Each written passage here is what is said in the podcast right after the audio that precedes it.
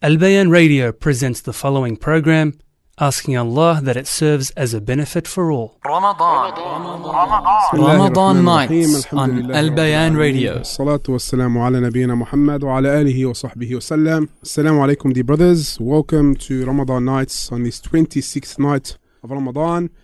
1444 after the blessed hijrah of the Prophet sallallahu alaihi wasallam. I'm your host Abu Abdurrahman. Rahman and I'm very pleased to be joined by my dear brothers, Sheikh Farhan and Dr. Omar. Assalamu alaikum, dear brothers. Wa alaikum assalam wa rahmatullahi wa barakatuh.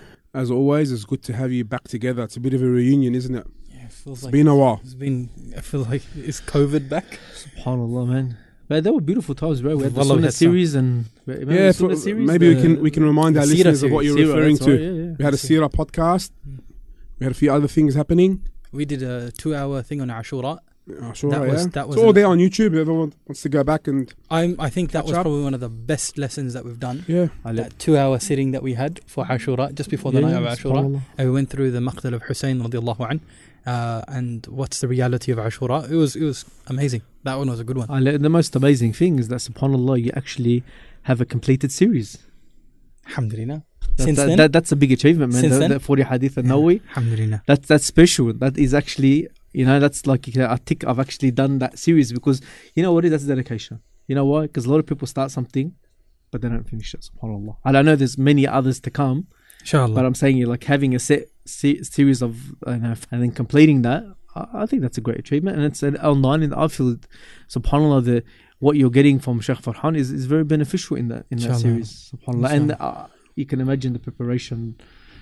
You know, the brothers can imagine the preparation, the hard work that you know. That was uh, 64 lessons, I think, that we did.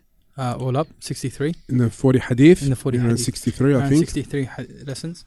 Um, but it took us over two years. Was there a point that you'd like just, you know what, this is getting too much? Um, uh, Look, f- for that lesson, no. For that lesson, it was a lesson that. That was out of love. it was a lesson that was. Yani, I had Sheikh Nidal behind me. He was he was he was on my back a lot. Let's not lie. Um, but it was the first lesson that I had started after I graduated from Medina. Um, like I will always look fondly back at that series because I got married as well during that series. Right? It was like everything, subhanallah, happened during that. I, I got very good memories with that with that lesson. So it took us two years, um, but me and uh, Sheikh Nidal were talking about it. It's the first one in Australia, according to our knowledge, that's been completed, recorded online. Allahu alam. Most And- likely, yeah. inshallah. And yeah, one of. inshallah, one of. Let's see. like there's a lot of people. You're right. They started it, and it was wonderful work, but they it never completed. And it's I, I honestly I learned so much from that on how hard it is to complete. Hala, The thing is, there are ones I've seen them online, even international, Mm, yeah, yeah. but they're like five, seven, eight minutes Yeah, our of ones- just a quick explanation. But you've got an actual lesson on each. Yeah, I think the average time was 30 minutes on each of them. Someone, some of them were over 40, some of them were under 30, but the average time for each lesson was 30 minutes. But there were times where we had to come into the lesson and there was maybe one brother sitting in front of us. Right, so I understand yani, why people say it's easy to just be like, if I do not come, no one will realize I'm not there. You know, it's just it's just a one-off thing. The lessons were streamed online in Al Bayan, so you have a minimum, you know, few hundred Inshallah, look, but- listeners. uh, But that's when uh, you know, we don't try to praise ourselves or anything Yeah. like that, right? That's where the real ikhlas comes in. And we ask Allah subhanahu wa ta'ala to allow us to have that that's it. continuously and to allow us to be upon the path of al mukhlisin, of those who have ikhlas sincerity. Because it's very hard to start something and continue with it when you don't see the fruit of it in front of you, right? Because you're doing it to create bank in the akhirah. And Ya Allah, accept this from us, leave this as some remnant for us. Maybe someone, yani, yes, a few weeks ago, one go. of the brothers some came. fruits. You're going to tell us about some fruits Yeah, now, yeah. So last uh, a few weeks ago, um, one of my students came. Is like he's a teacher in one of the Islamic schools. He's like, I actually use your forty hadith to teach the kids in Islamic studies. Um, you know, whatever we're covering, and it's like it's like the first series that I tell people to read. So it's like, okay, alhamdulillah. At least like now it's done. It's been done for about I think let's just say close to six months now. Um, and in that time, we've started a whole bunch of new stuff as well. With alhamd, but it's uh, it's definitely a, a massive learning. Now Curve. you have started Tafsir Unlocked, the Tafsir of the Quran, every Monday nights at Masjid Al Azhar Belmore, streamed live on Al Bayan, and it will resume, inshallah, after Eid, so the week after Eid. Yep. So that's uh, that's a project that, again, it's one of those types of challenging programs because there's a lot of information. So if we finished Surah Al-Fatiha in about 13 or 12 lessons, um, and so that, yani the amount of information that's there can sometimes be overwhelming. I totally understand that. Um, finishing Surah Al-Fatiha in, in about 10, 10 to 12 weeks is not easy, you know what I mean? So one person rocks up, he thinks he's going to be a mufassir by the end of the, you know, six weeks, and then 12 weeks in, we're still on the seventh verse of Surah Al-Fatiha. It's, it's a very tough thing to, as a student of knowledge to take that. But um, the concept behind it is we need to focus and d- dive deep into the Quran. But now with Surah Al Baqarah, we're going to start Surah Al Baqarah inshallah when we get back. And hopefully, we're going to try to take more content inshallah in يعني, a more synchronized, summarized way Inshallah. inshallah. But it just requires a lot of time on the back end. So, like one of the lessons that we did uh, with the Tafsir Unlocked, it took me about 12 hours to prepare. One lesson. And that one lesson, it, it goes 45 minutes, right? 45 minutes of just when we're doing it in the actual class. But behind the scene works, I had to read, you know, 13 different books to get to that one lesson. And everything was referenced and everything is yani, attributed to the person. And I'm translating a lot of the works. So that's like, that's a project that I genuinely think will be 15 years plus. Uh, inshallah, if Allah subhanahu wa ta'ala gives us life. Um, I understand why some people think it's not for them, but if someone finishes, I reckon, a year of it, um, if someone finishes, I reckon, a year of the program, then I think they will see the the fruits of it, inshallah. So hopefully, we're going to start uh, experimenting with how many verses we can take from how many different uh, mufassirin. So that's the main aim when we come back, inshallah, bi'idhnillahi ta'ala. Inshallah ta'ala. Now, for those series you spoke about, they're both available at the Masjid Al Azhar YouTube channel uh, and also um, on Al Bayan Radio uh, podcast uh, channels as well, and also your personal YouTube channel. Yeah, so we got all of the lessons that we're doing because yani, I have three ongoing programs that we're doing. So we're going through, um, we finished the 40 hadith, alhamdulillah, that's done and dusted. Uh, now we got the tafsir on Mondays, we got um, Riyadh al-Salihin on Wednesdays, and we got Ad-Dat wa Dawa on Fridays. Now, Dat wa Dawa for me, again, is like one of those challenging sit down um, and really struggle with it because we're going through line by line of the book. Just the title enough. The And title's just the enough. disease and the cure, right? So we've gone through close to uh, a third of the book completed, um, but we still have about three to four, no, about 400 page, uh, th- about 350 pages to go.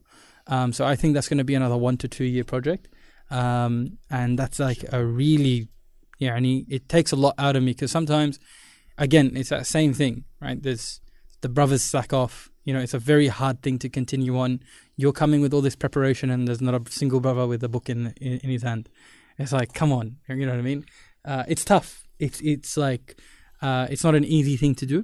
To, But- stay, to stay motivated is hard. Yeah. Hundred percent. Look, as a teacher, it's hard. So imagine the student. Do you know what I mean? It's menusahal. It's not easy. So, um, after this introduction, uh, as the brothers and sisters would have gathered, today's topic is about knowledge or specifically advice to students of knowledge.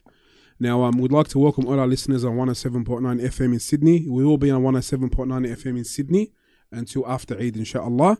And also all, all those watching on Al Bayan uh, YouTube and also ASWJ Australia and all those listening on, on our apps and Wi Fi devices. Uh, don't forget to subscribe to all our uh, channels and platforms. Barakallah fikum. Now, um, whoever would like to contribute and ask some questions regarding this topic, feel free to leave us your comments and feedback or questions on our live streams there, and inshallah we'll try to get to them throughout the program. Now, um, Sheikh Farhan, I was speaking to some brothers, and some, and we are speaking about remaining steadfast after Ramadan, and we said think about how blessed you are in i'tikaf and all the things you can do Hmm. in i'tikaf, and which protects you from the, the a lot of the haram that's out there Hmm. and you, you you know you got your iman is is is is a higher level. And one of the things we spoke about is how accessible knowledge is when Hmm. you're in the masjid. For example, here at Masjid Al Azhar Belmore, they have an imam at each salah. Hmm. They can easily ask questions. There's lessons after Isha, after Fajr, after Asr minimum every day. So they're in an environment, a beautiful environment of knowledge, good people, bi'idhnillahi ta'ala, God fearing Muslims. So how are you gonna, you know, go backwards? You're gonna only get better bi'idhnillahi ta'ala. So one of the things we advise the brothers is to seek knowledge, and not only seek knowledge, attend structured lessons or courses. Mm. Like what you're doing, for example, you're doing tafsir, it's structured. Mm. You're doing Riyad al-Salihin, structured. You're doing Da'u Dawa, it's structured. There's many courses out there where you can attend and study and read and follow with a, a sheikh or student of knowledge. And this is what we advise the brothers. Mm. So let's get straight into it. Some advice for students of knowledge, keeping in mind the theme of remaining firm and steadfast after Ramadan. And this is one of the ways to do it, isn't it? Hundred percent. So the first thing is that we have to come back to the hadith of the Prophet sallallahu alaihi wasallam that the most beloved actions to Allah subhanahu wa ta'ala are the most consistent, even if they're small. So you have to be able to understand that what you are going to do now, your main idea is is that you're going to come closer to Allah subhanahu wa ta'ala and you put, you have to put steps towards whatever you're going to do. And the most practical step that you can take to come closer to Allah subhanahu wa ta'ala is seeking knowledge. It's the most practical step. When you know Allah subhanahu wa ta'ala, it's easier for you to worship Allah subhanahu wa ta'ala. When you know about the sunnah of the Prophet sallallahu alaihi wasallam, it's easier for you to follow the sunnah of the Prophet sallallahu alaihi wasallam. When you know about what the pious predecessors said about knowledge, about the effects of knowledge on the heart, then it's easier for you to apply all of those into your lives on your day to day. So, knowledge is something that needs to be sought and it needs to be implemented. And it's not just this theory that you're trying to gain, it needs to be with the understanding that whatever I'm learning, I'm going to try to implement this. Whatever I'm learning, I'm going to try to do it. But the main thing is, is that we need to now, as a community, generally, to lift our standards and look very, very closely at where I'm going to spend my time. Because the time in a life of a believer is the most important asset he has. So now, someone, like for instance, some of the brothers were saying, your classes clash with my timetable, right? Because I do one, two, and three elsewhere or somewhere else. So I was like, look, this is what you got to do. You got to look at your timetable and you're going to make a criteria of what you are benefiting from your timetable currently and what the potential benefit somewhere else is or in something else is. So you have the ability now because you've said, for instance, you've stayed in something for about a year or two years or three years, but you're not really progressing. It's not really giving you anything. It's not taking you a step further. It's not helping you in your iman. It's basically a hangout and it's a meetup. It's a social Q and A. And then I was like, you got to really assess that and be like, hey, is that where my time needs to be sent, spent? So a lot of this maturity needs to come in of maybe your sheikh isn't popular. Maybe he isn't the biggest sheikh. Maybe he isn't the most knowledgeable sheikh, but maybe you can gain more from this sheikh than you can get from somewhere else. And I think that requires a lot of like a lot of maturity, a lot of maturity when it comes to seeking knowledge. Um, so I think after Ramadan, when people are back on that drive, I think they should start off with where should I spend my time? Pick out the really, really specific classes that they think they can excel in to help them go and move on another level. I think that's something that needs to happen now. Um, if you feel that you know you've been in a class and it's not really you're not really benefiting from it, then I think maybe you might have to reassess or speak to a sheikh, someone, a third party, and be like, these are my two options. What should I do? And then hopefully that sheikh has an idea of what each of those mashayikh are doing, and hopefully they can help. But I think, generally speaking, um, to get on the ball running as soon as Ramadan ends and join classes. That's the main thing. Um, the public lessons that, uh, like for instance, Azhar runs, uh, Masjid, uh, Masjid al Azhar in Belmore, it's public lessons that's open, but the concept behind it is like it's as if you're attending a structured class and it's like you're in a classroom setting but literally how it's supposed to be under yani, under the roof of the masjid. It's the masjid itself. It's anyone can come anyone can listen anyone can attend. No one's taking attendance no one's taking fees right? It's just an open lesson free of charge. You come seek your knowledge leave. That's all we're asking. Just seek your knowledge. That's no one's asking you for anything else. So I think these types of things are very, very important. Um, and I think if someone can do that after Ramadan, then by the end of the next, till the next Ramadan, they'll see a massive change, inshallah. Dr. Omar, it's a blessing to have all these lessons available at your doorstep, basically. SubhanAllah, I just yeah, I'm just sort of what's it called? Reminiscing. Yeah, on the Sheikh Farhan's You- words. You, had the reminiscing look on your face. That's why. um, yeah, like I, I, I think people don't really understand the value of it. That's that's the actual truth. And when we want to talk about structure, when you actually talk about having something in structure, you know, if you're doing anything, you're doing like a first aid course. They don't tell you, I just come, you know, get a pump up and go. It has to be structured because it doesn't leave any gaps. Hmm. and that's the problem because when something happen and happens and there's a gap missing. Oh wait a minute, I just missed the CPR part. I can't. I don't know. You know what I mean? dead. Was it? I don't know what to do. Uh, no one can ever say. com- See, after you complete a course, there's even an exam just to make sure that you've Mm. you've you've covered. And the exam doesn't have chapter one. It's got from beginning to end to make sure that you've got a grasp of understanding of all the Concepts. you know concept and points. Uh, I I look at the difference between, you know, when someone goes to a lesson, lesson. Uh, I know it's you know, not the best example, but if you want to take the concept of, you know, as kids growing up, we watched that Karate Kid movie, right? Oh, ya Allah. And he started off as in no, like I was thinking, like what example I can give, right? And you remember the wax on, wax off, jacket on, jacket off. you know that, Yeah. and all those actions. He went down to the basics, and he was guided by a teacher. And I'm just bringing like as a concept that everyone's familiar with. You want to put that into sort of seeking the knowledge type of situation. Amr, the movie was 50 years ago, brother. How's anyone familiar with it anymore? No, trust Mate, me, it, it's- it's big, bro. Bro, his beard is still black. He's still young, Oh, bro. really? It's okay, Mashallah, that- that's- tabarakallah, that's 45 man. years old. How are you Nah, mate, this? nah, mate. He's in his of- 20s, bro. That's one all of he the, That's one of the classics. But no, but like I said, generally the lesson of it is that a person might be sitting and listening to a dars, listening to a course, and might be thinking like, "Man, my iman is not really. I'm not feeling it going through the roof. It's not supposed to." Mm. You know what I mean? Mm. And again, you want to take it back. It's like, why am I doing wax on wax? Well, how's this going to help me fighting? It's that you're learning the principles And the skills. you're learning the etiquettes, you're learning the skills to a point that in the future you realize that you know what, I'm actually implementing what I learned during not the pump up lecture, but during the course. In the- my salah. yeah, in the- my, in, my yeah, whatever, in, my- marriage, whatever course that you did.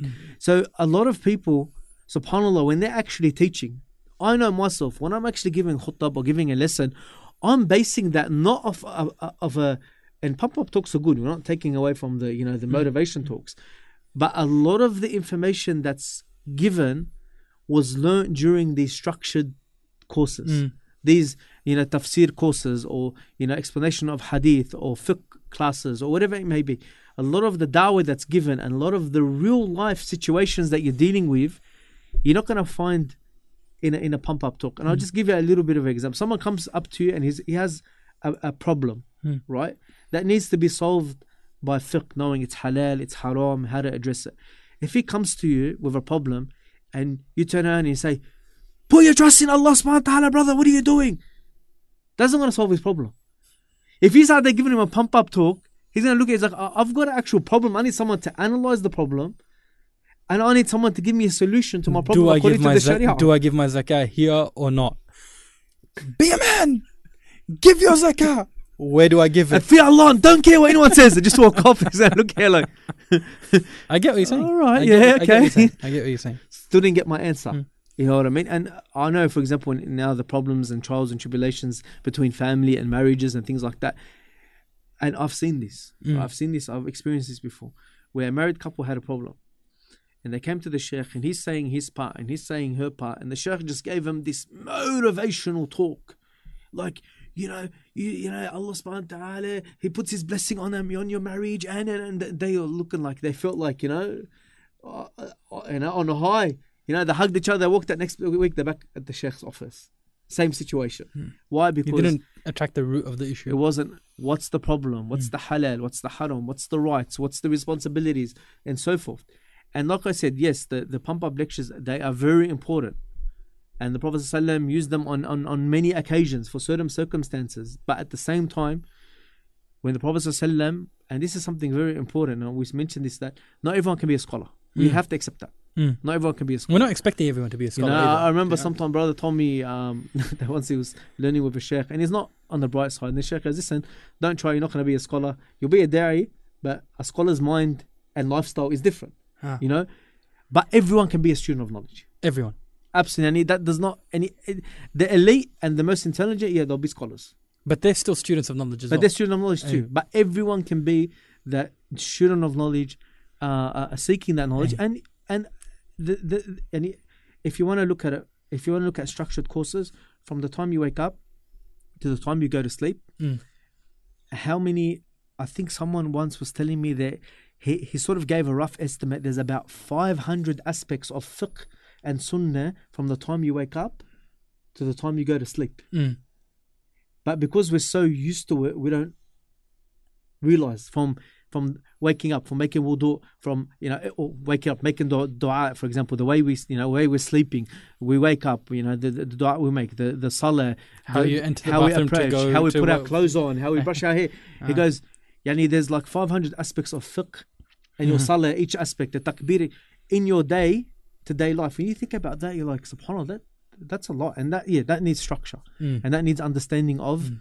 you know, these these type of lessons that. Um, Barakallah feek, Dr. Omar. Beautiful advice, except for the um, movie reference. Barakallah feek. We don't advise our brothers to watch any Hollywood movies. Throw them all in the rubbish and benefit from your time. Come to the lesson. Moving on, Sheikh. come to the lessons. Come to the lessons instead. Hundred percent. But listen, we, we got to be practical. We know people are watching. What we say to them is make sure what you're watching is halal, and don't try to take shortcuts. That it's permissible to look at something, you know, for a few seconds, but because the whole movie is generally good. Or I can listen to, you know, a few songs as long as the overall benefit is good, and then after a while, I think let's move on. it's all pollution.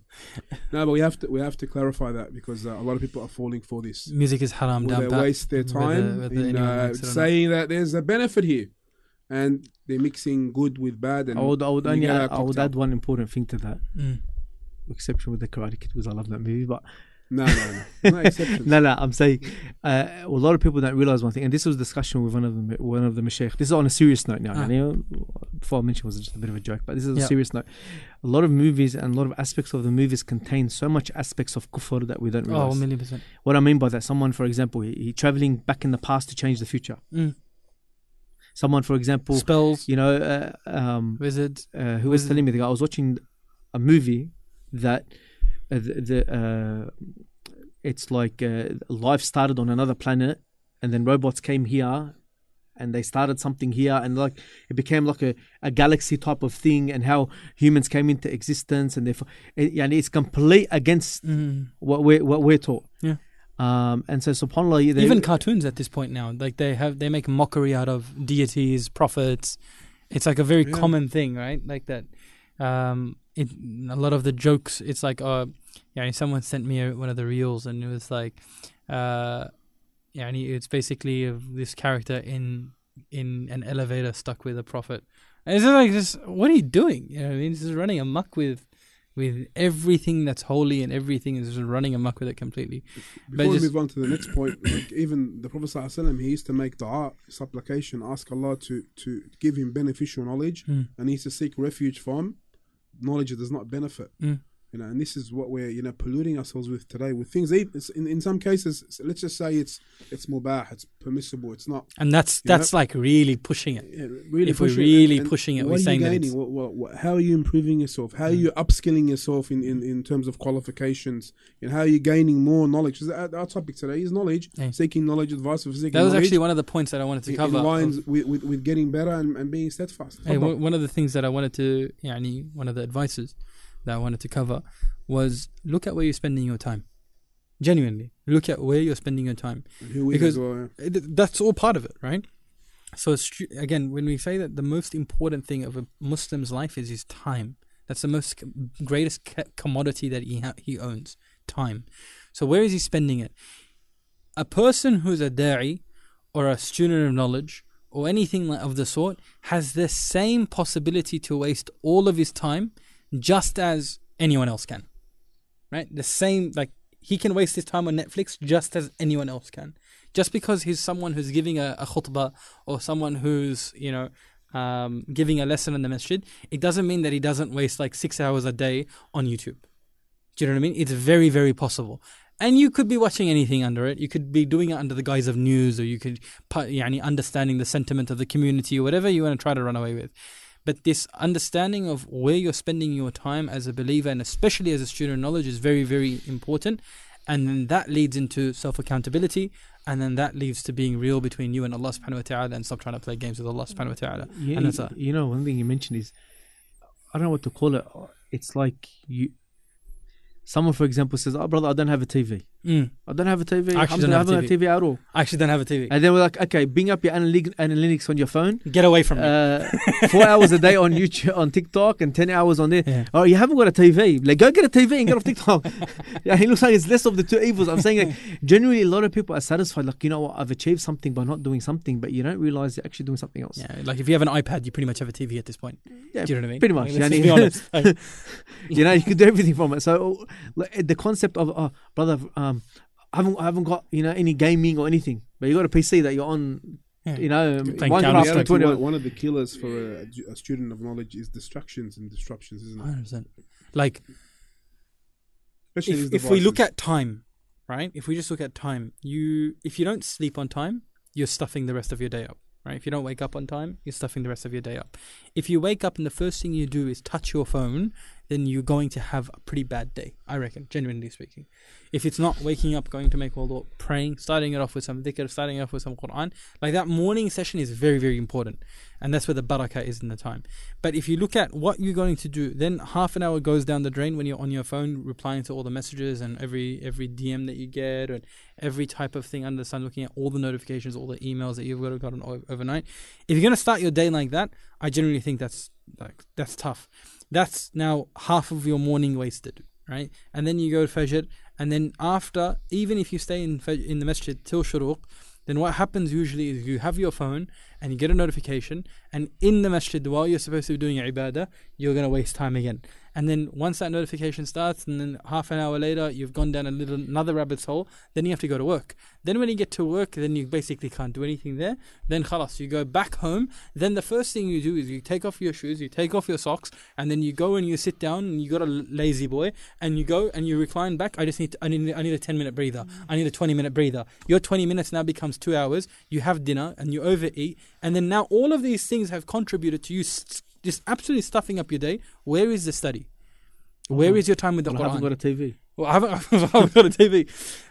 And if you're not using your time, Mm. a portion with the Quran, a portion in your re- revision, a portion in your addition to what you have, a portion to your heart softening. So, for instance, reading the biographies of the Salaf, I think that's like the greatest tip that someone ever gave me, right? Hundred percent. reading the works, reading the biographies of the pious predecessors, specifically from one book, Siyar A'lam al-Nubala, all right, uh, by Imam al-Dhahabi rahimahullah. Reading just one biography per night, one biography per night, and then after that, you prepare the lessons that you got to do, Can we- whatever it is. Can we give our English listeners an alternative? For, Look, Sir- English, okay, obviously. okay, coming to Dar es Salaam in very very soon. We had it actually before. Not at night during the No, day. no, no, no! Don't come at, don't come. After, don't, in, don't in, eight, in five days, you can during the day. I'm at night. coming to Dar es Salaam, the brothers in I think Philadelphia or in um I I can't can't say remember who's this Philadelphia? in Philly, Publishing Philly, house, Philly, yeah. sorry Philly. Philly. Uh, Do you in, like, do you like Philly cheesesteaks? sir? I haven't tried. A, I haven't got a good one yet. I haven't had a. Anyways, right, getting out of. track. Yeah, let's. We'll get back to it later. Um, Let's just finish that point there. um, there, there, there was a book that they published.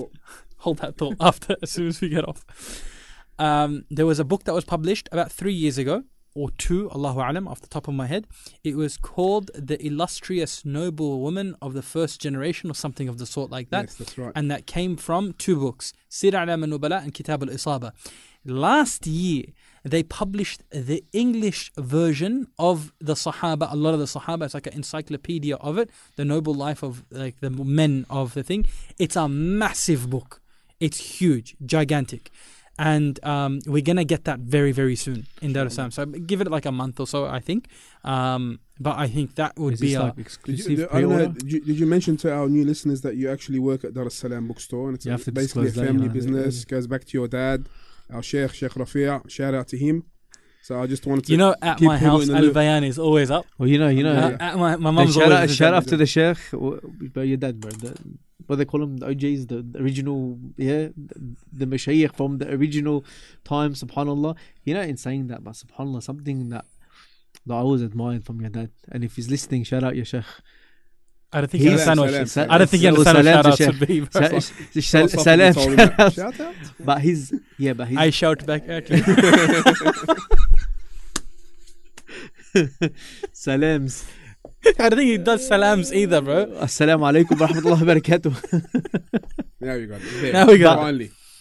the yeah, subhanAllah, his his structure of lessons, I I see it sort of you know in your structure too. But subhanAllah, I remember because b- back in those days, like you had obviously a lot of the pump up talks, and then uh, your father subhanAllah used to teach, and we always had a book, Mm. and we had to go buy that book, and we always had, and I've still got I still got them, two of them, huh? especially the Arabic one. The Arabic, uh, The grade learning and, Arabic to the uh, Quran or something. yeah. That's right, yeah. Iqra Uh, publications from the it. US. So and subhanallah, uh, yeah, and he would go through it step by step. step the by thing step, is- step by step, subhanallah. Though, look, a da'i is always in this dilemma, right? Continuously in this like dilemma. What's the dilemma? It's very difficult to run a course, and then you're stuck with yani sometimes no one rocks up because it's not easy, right? Yeah. And I've seen that with my dad, right? May Allah subhanahu wa ta'ala protect him, preserve him, yani give him long life in sihha wal afiyah, inshaAllah. May Allah subhanahu wa ta'ala uh, grant him yani barakah in his time and his wealth. Um, I've seen that through my life, that that was probably one of the detriments the scholars of the past had good students around them. I'm not saying you guys weren't good students. Thanks, right? bro. I was there today. But I'm uh, saying, I'm saying, I'm saying that. Perfect yani, time to. Allah, my dad and a lot of the mashayikh before him, right? They had students. The first lesson, 50 people, 30 people, 40 people. How many times he's got this passion for trying to teach Arabic, trying to teach people Arabic, and yeah, and you just see because it's an old school method and it's a tough method, not easy, it. not easy. I remember it was hard. It's well. I not- remember it was really hard. Yeah. It's it's not a, not an easy thing, but a lot of the times it starts off from twenty to fifteen to three to two to one, and then that one says, Sheikh, you know, it's." it's I'll just good. come to your house. I just want to rock up with you, Sheikh. I'll see you on Eid. You know what I mean? Like, so I, a lot of I saw a lot of that when I was growing up. Yeah, but so, you know what? There was benefit. Like I'm saying, yeah, but there, there, and in those ones that did attend, uh, I feel like there were fruits, or it may, it might have started something. You know what I mean? Inshallah, inshallah. You I mean? everyone I think has a different part in the da'wah. I think that's very, very important. And but I think it's such a shame that yani, if we look at even a small example like the madhab right? Or like for instance just take um, one of the madhabs, just take the Hanabila. Um, at the time of Imam Ahmad, rahimahullah, there were other scholars, right, who had people following their way, right? But what happened with Imam Ahmad and the rest of the madahib, why it became such a flourishing thing of their ilm being spread Student. was that they had students. Imam Abu Hanifa just had two brilliant students, two brilliant students, and they basically took that madhab and they allowed it to spread. That's the old definition of volume. Uh, in a way, yani they spread it. Yeah, yeah, it yeah. But off. like, it wasn't them initially, right? It was their students, and that was something. Like, for instance, there, are, um, off the top of my head, I think it might have been, uh, for instance, Imam Tirmidhi who was walking in one of the janazas with Imam al-Bukhari, rahimahullah. Right, so there was a janazah happening. Imam Bukhari was walking, and Imam al-Tirmidhi was walking by his side. If I'm getting the names right, I, I'm pretty sure this was this was it. And Imam al-Tirmidhi, rahimahullah, was asking questions about narrators of hadith to Imam al-Bukhari during the janazah. And then look at how it flourished. Right? Imam al-Tirmidhi, everyone knows him now, and Imam al-Bukhari had all these, yani Imam Bukhari had these great students, like Imam Muslim as well. But they had these great students, these great students around them. And I feel like sometimes in the West, that's what we're missing great students. It's, uh, it's unfortunate, right? But um, inshallah, we hope that one day we can produce some students and they can go and benefit inshallah elsewhere you, you know do you find that it's verif- not verification you can say verification when someone legitimately, yani, I'm saying Hmm. legitimately says this person is the student of Mm. so and so. That's that's one of the most like in today in Australia and Sydney it's probably the most misused word, um, misused phrase that I am the student of the sheikh. And then you ask that sheikh, he says, ah, Bro, maybe I've seen him I've a few seen him- times in my lesson. Like I, one brother came to me and he says he called me up and he's like, Sheikh, do you know so and so? I was like, who that? Who's that? You know what I mean? Like I have no clue who that bloke is. He's like, oh Sheikh, he comes. To, he says that he's he's one of your students. I'm like, "Alright, send me a picture of him. Maybe I know him off his face. I don't know his name. Mumkin. I'm like, bro, I've never seen this bloke in my life. Hmm. I've never seen this bloke in my life. I have no clue who he is. What, and he was trying to get married to someone else and just dropped the name, right? Uh, I'm I'm this I'm a student of this, and then other people is like they're dropping fatwa, they're dropping like rulings, legal rulings left, right, and center. It's like who gave you this sheikh gave me that authority? I'm his student. You go back to the sheikh. It's like no, I didn't. I was like I remember there was a situation once where someone said, "Oh, I have an ijaza from so and so sheikh," and then they, uh, when they went to eventually to speak to that sheikh about his Quran ijaza, he said he has ijaza in in tajweed. He says, and my ten and twelve and thirteen year old students have the same ijaza But he makes it out like it's ijaza of Specific. tahfiz al uh, حفظ القرآن. Quran. Quran. So yeah, there unfortunately there is that. There where people say, yeah, I studied under. هلا I know generally when someone says I, I've studied and learned underneath that sheikh, we're talking like a considerable amount of time, Mm. and the sheikh has He given knows him, them. He, He given knows him, them. يعني, إجازة or has has vouched for them and Mm. say, and vouch Yeah. for their knowledge. yeah, and vouch for their knowledge and that this person has taken my knowledge. So one one of my sheikhs that we had, he passed away now, um, and he was basically just he taught us. I remember, if I'm remembering correctly, it was Abi Dawood in the University of Medina, and when he gave us our ijazah for that hadith that we took. He was like, I need everyone's ijazahs and I need you to put them over here. And then he numbered each one and he had a separate daftar, a separate book where he was writing the name next to the number. It was like this foolproof method that you couldn't stuff it up. So if someone said, Sheikh, does this person have an ijazah? He goes back to the number. And he goes, Yeah, this person, I gave him an ijazah, and this is the date that I gave him the ijazah. But some people take it very seriously. That, yeah, you can't just run amok and say, I got an ijazah from this Sheikh and that Sheikh. You're going to be Sheikh al Islam. Sheikh Farhan, uh, we got our first question. Can we take it or you want to Ahlan wa sahlan. finish that? Um, Ahlan wa sahlan. all right. Um, the brother asks, what are some easy ways to seek knowledge? Um, look, easy ways to seek knowledge. First and foremost, I genuinely think it needs to be a systematic approach and starting with the lessons. So it needs to be a balance between self study and study under the mashayikh and online study. There has to be like a pyramid scheme, right? That you do. The base of your pyramid that you got over here, it needs to be one on one study with the sheikh in the masjid. That's your your building blocks. That's the base. So find a sheikh that you can listen to, that you enjoy, that you find beneficial and is giving knowledge. Not G ups, not pump ups, not that he's screaming at you. No one has a single book around him. No one's writing notes. No one's writing this reference down. No one's saying, you know, what's going on. So that's the first thing. You go to a lesson and it's like based off a book, it's based off some sort of syllabus, some sort of content, and you sit down and you make a proper like a proper base with this knowledge. So you go to one or two of those per week. Then after that, that sheikh will usually tell you to read this book or that book, and if you have any questions, go back to the sheikh with that Sheikh's question. like a mentor here. Exactly, right? So-. You do your self study, but then you fact check with the sheikh. Sheikh, did I understand this right? Sheikh, is this? I don't understand this sentence. What's going on over here? Is this okay? Is that okay? Yani, you go through yourself, but your marja, you're, you're going back to always the sheikh. That's the second thing. The third thing, and this is the top of the pyramid, but it doesn't mean that's the best. It means this is the smallest amount, right? In in the grand scheme of things, in how much you give weight, is the online study. Now, the online study is very beneficial.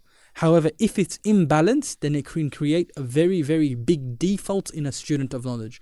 From the greatest one of them is adab That usually you see that these self studied people online have absolutely no respect, no adab for knowledge of the people of knowledge.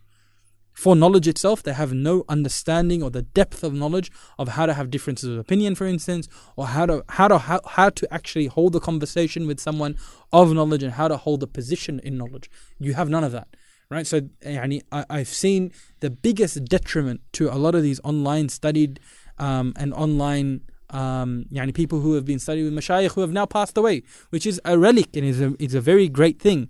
But a lot of these people have not understood the tarbiyah aspect of it and the adab aspect of it, and they can't see what's happening behind the screen, and they don't understand how things were going on, and it's just lost. And then, because they do that, they have this knowledge, and they might have a ma'luma, a single and uh, um, one piece of information that the sheikh that's teaching in the masjid doesn't have, for instance, right?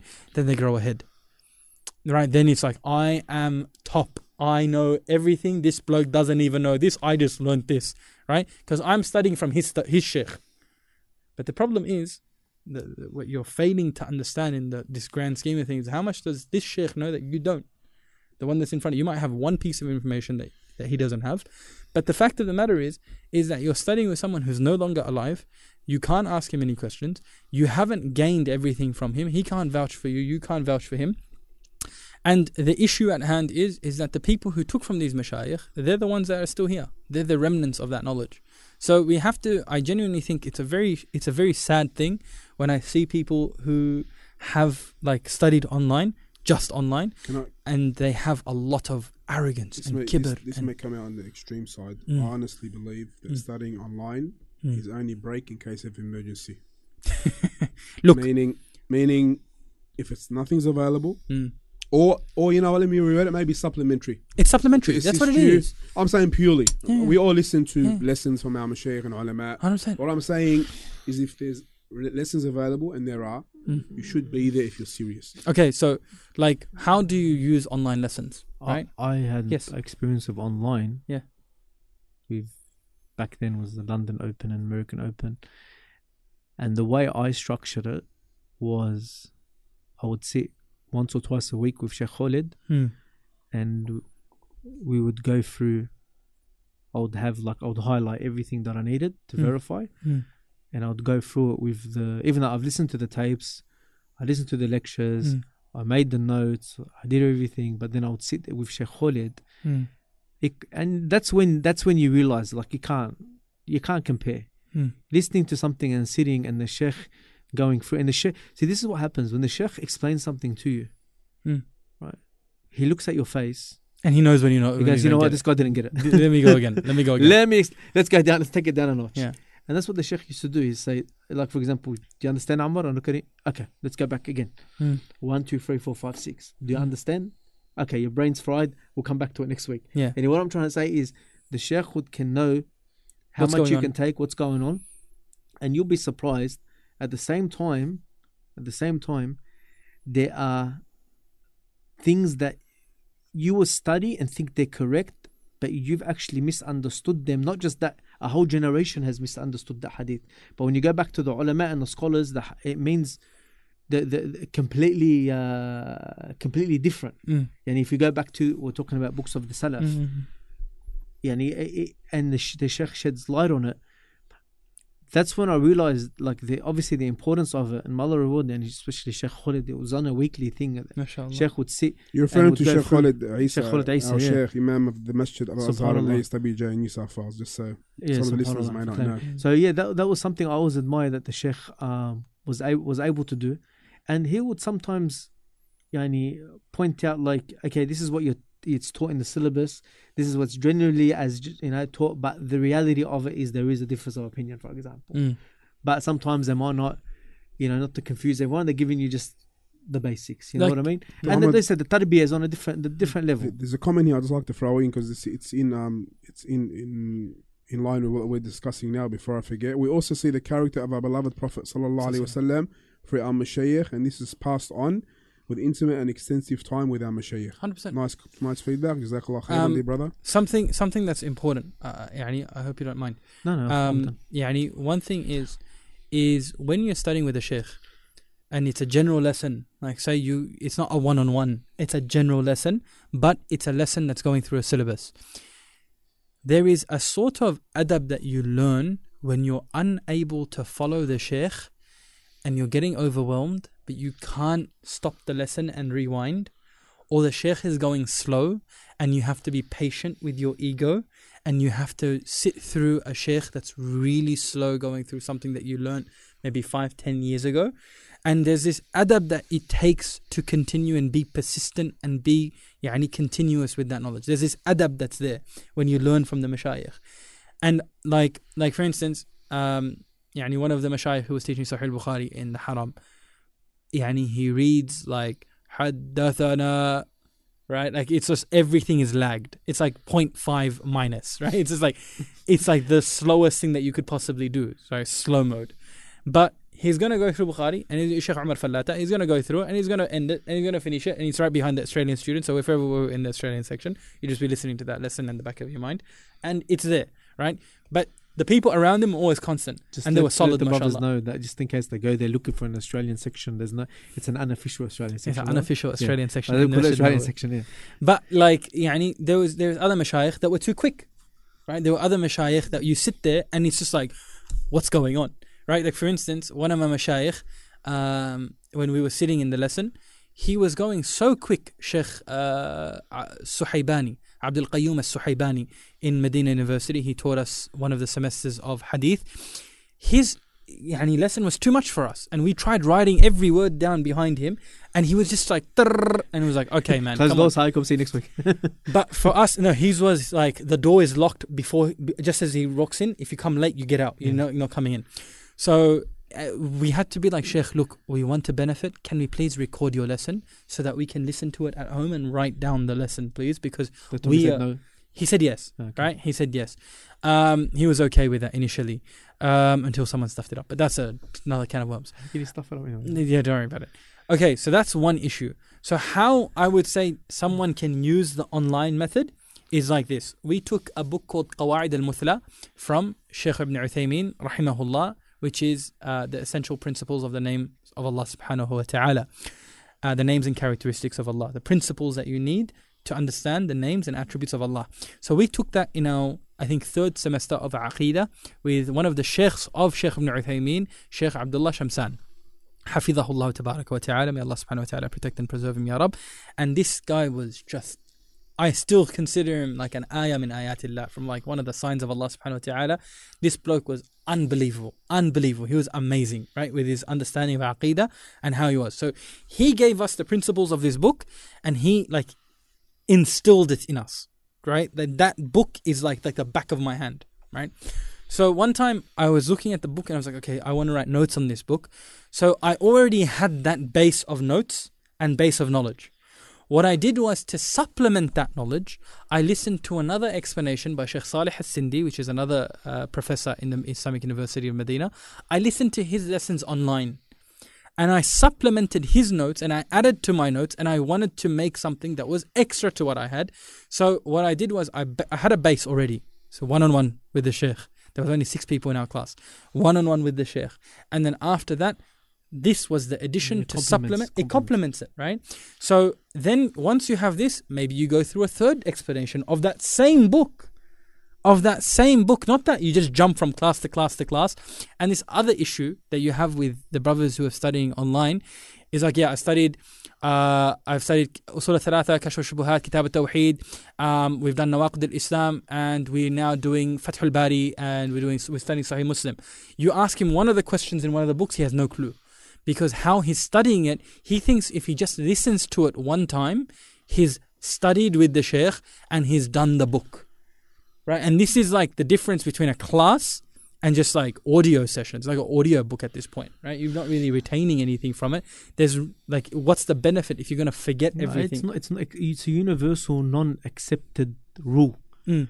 You go to anyone and you say, "Oh, listen, um, send your send your kids to school." Even homeschooling is face to face. The parents have to teach. Mm. Send your kids, kids to school or do it online. They say, "No, obviously send them to school." Why do you want to send them to school or why do you want to do homeschooling? Uh, because it's visual. They hear, they see, they listen, they deal with other students. There's interaction, there's discussion, there's Mm. debating, there's teacher, Arguments. there's arguments, Ah. there's dealing with normal, you know, things of, of, of learning knowledge. Even even people have this perception that uh, online university courses, the whole course is not online. Mm.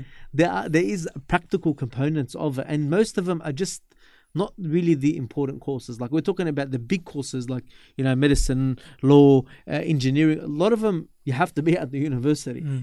and Islam is better than all those topics, Mm. more important than all those topics. We're not saying that yes, as the Sheikh Nadal mentioned, very important for some people.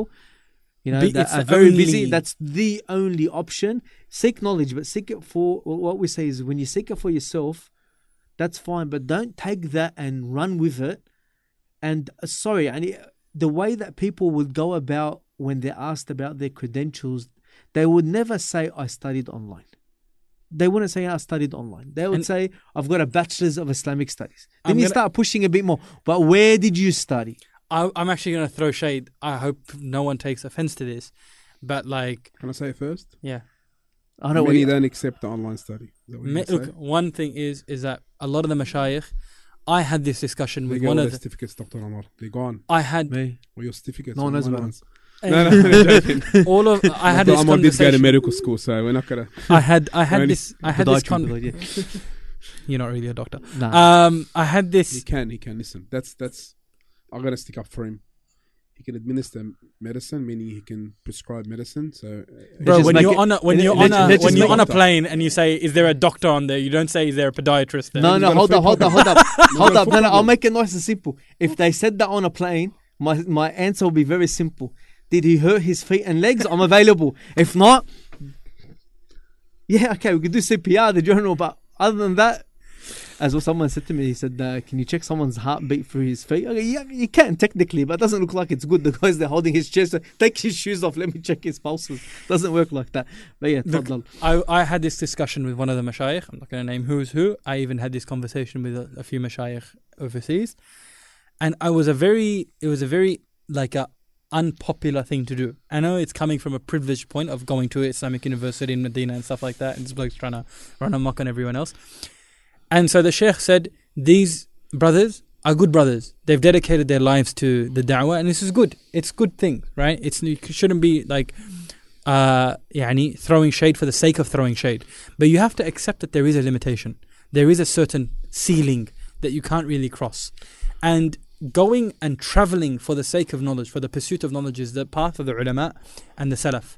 And there's a whole different destruction um, but in like whether this online study, what's the ceiling, what's the what's the issue, and the problem is that with current modern Islamic studies is that we've changed it into a university th- uh, theme, where it's a bachelor's, a dip- dip- diploma, bachelor's, masters, and PhD. Where like I've seen, yani, and this is mentioned by a lot of the mashayikh that some of the yani, PhD students, if you ask them a question on yani, tahara in some countries, in Arab countries, they won't tell you like the shurut, the conditions of wudu or the salah. You know, you know, Right. you know the problem. But this, the, I see. There's a, the other problem of it, is that when you like when you ask someone says, "Yeah, I done it online," that's fine. Yeah, That's fine. Yeah, yeah, I done my studies online. I done it for this university. Alhamdulillah, that's fine. At least we know what you're capable of. What, but the thing is, where'd you study? Where'd you study? Oh, no, no. Let's say where you studied. And I they, actually- they no, mumble. is- They don't. They don't. They're not honest. They're not honest about it. Like, like I said, I always mention. Yeah, it was London Open University, American Open University. That I done my uh, my online studies. Can I, can, memories. can But- I, can I say something? Can But say I wouldn't say that and say I done it from Medina University. Oh, which one? That's what I'm saying. Which one? That's what I'm saying. Medina, no, which one? The one in. Malaysia. the one in Malaysia. No, All right, that's fantastic. If you've achieved, you know what? That's great. And I have like this. I will give you all the credit in the world. Yeah, that's fantastic. Wallah, it's an achievement. But it's don't achievement. compare it to Sheikh Farhan that No, gave up his whole life uh, and sacri- No, honestly, uh, and and the like, uh, and the like, It's one of the stronger ones, Right. the Medina one online, isn't and it? and, and, and Nah. sacrifice. I've online? seen I've seen some of the students are running. A, Wh- like, what, what I'm saying is that you can't when you put it in comparison, it has its it has its credits. Yes, does not mean you're not a da'i. Does not mean you don't have knowledge. Yeah, Doesn't yeah. mean yani, subhanallah as every person. you might be more knowledgeable than me. Yeah, but don't don't hide it. That's that's what I've got a problem with. Okay, The um, problem we've, got, hiding it. we've got a few questions to One get sec, to. one sec, just just one Go for sec. The problem with this, like for instance, like I've had a conversation with someone, Yes. um, and they were like, "I'm like, oh, what are you doing? What are you What are you studying now? What are you doing?" I'm studying in Medina. I'm like, bro, bro, bro, you are not in Medina right now. How, how are you studying in Medina? He's like, one person is like, oh, I'm doing. One brother said, I'm doing the online Medina Islamic University course. I'm like, Alhamdulillah, they got good teachers there. That's a really good That's one. fully online now. That's fully on. There's, there is a there is? Islamic University Medina online. However, the subjects are less, the hours are less. I've seen the curriculum. Yani, it just does not make sense. And I've heard a few criticisms and, and things of certain issues, but let's not get into that. That's one thing. But then when someone says to me, and this, I've had this conversation as well, where did you study, brother? Uh, I studied in Medina. When did you study in Medina? Three years ago. I was like, bro, I was in Medina three years ago. Where were you, lad? He's like, oh, no, no, no. I, I did the online university Malaysia. Okay. I'm like, oh, mashallah alaik. That's good. But there's this like deception, I feel, kind of, yani, don't, I hope and no one takes this as in a Yeah, wrong way. But that's, That's the like- issue. Um, that I went to Medina. It's like there's a connotation that goes with that, that you went and studied.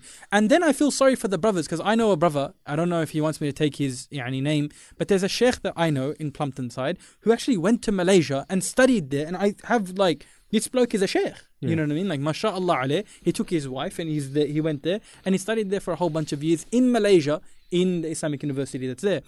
So this whole, yani, this credentials and stuff like that, there's a whole, it's Yeah. a can of worms, bro. It's a can of worms. This this issue now is what Yeah. you just brought it up. Yeah. I'm not going to get into what you think I am, but I'm saying about the Medina students and many other universities. Mm. Yeah.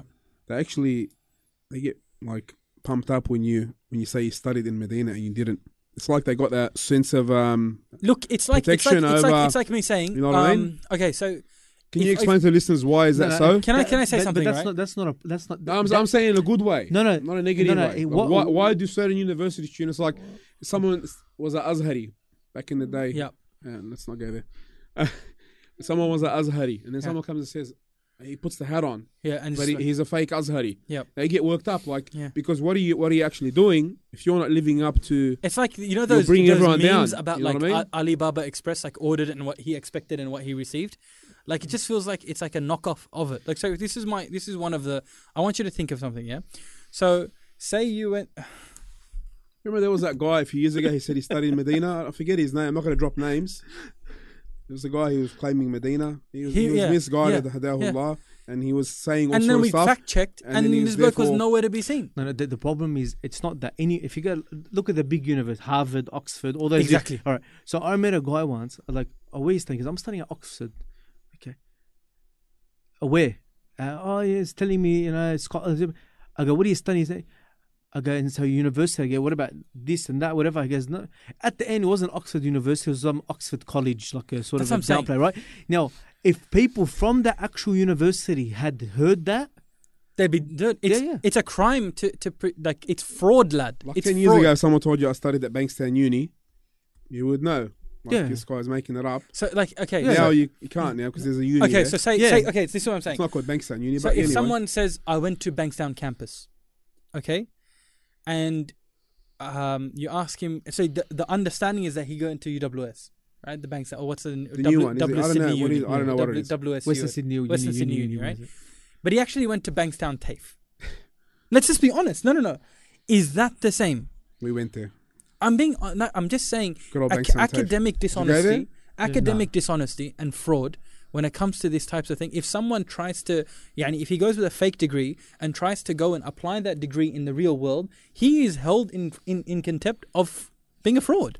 You can't administer medicine with an online degree. We're, we're just saying that just a person be honest. Like just if it's, uh, y- yani, I'm sorry, but saying that you've done it online doesn't take away from your credibility No. as a da'i or as a sheikh. you've put in hard. In the You end know of what the I day, mean? as well, a, a point I want to mention as well before we move on to some of the questions is that the whole aim of knowledge It's uh, lifting is ignorance action. off yourself. Yeah, removing removing the ignorance of yourself and those around you, and action. Hmm. You know, the fruits of knowledge is action. The fruits of knowledge is taqwa of Allah, Mm. and the true ulama fear Allah the most. If that's not resulting in your seeking of knowledge, What's the point? then whether you went to the best university, whether you studied online, locally in the masajid, if you want to then put it what are that you way, benefiting? Sheikh Al Albani, to what I know, never went to university. Yani he was he was taught under Mashaykh and himself, and he was considered to be a professor of Hadith. Of- of and he went and taught in the university.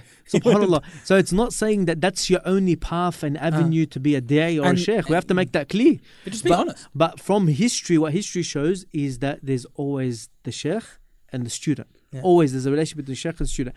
And the other thing most important is if you had to resort to that, it's if you're hiding it, then y- you you're, know that there's some sort of shortcoming and that there's some sort of like uh يعني what's that when something someone has, embarrassed or he he know it's like he understands that there's something that he wants to hide there he's not really proud of it he's really hiding it on the down low like Sheikh Al Albani as well. He got like tazkiyah from the big Yeah, ulama that's what I'm time, saying. Who basically gave him the big tick. yeah, like that's Sheikh what I'm Ibn saying. That's, like, it's not the only that's pathway. huge. That's bigger than all these universities put together. like my, my university i just want to say something right my university degree i personally like i have i genuinely think it's just a piece of paper that could be in the garbage for all i care right i don't hold it in some sort Come of on, like.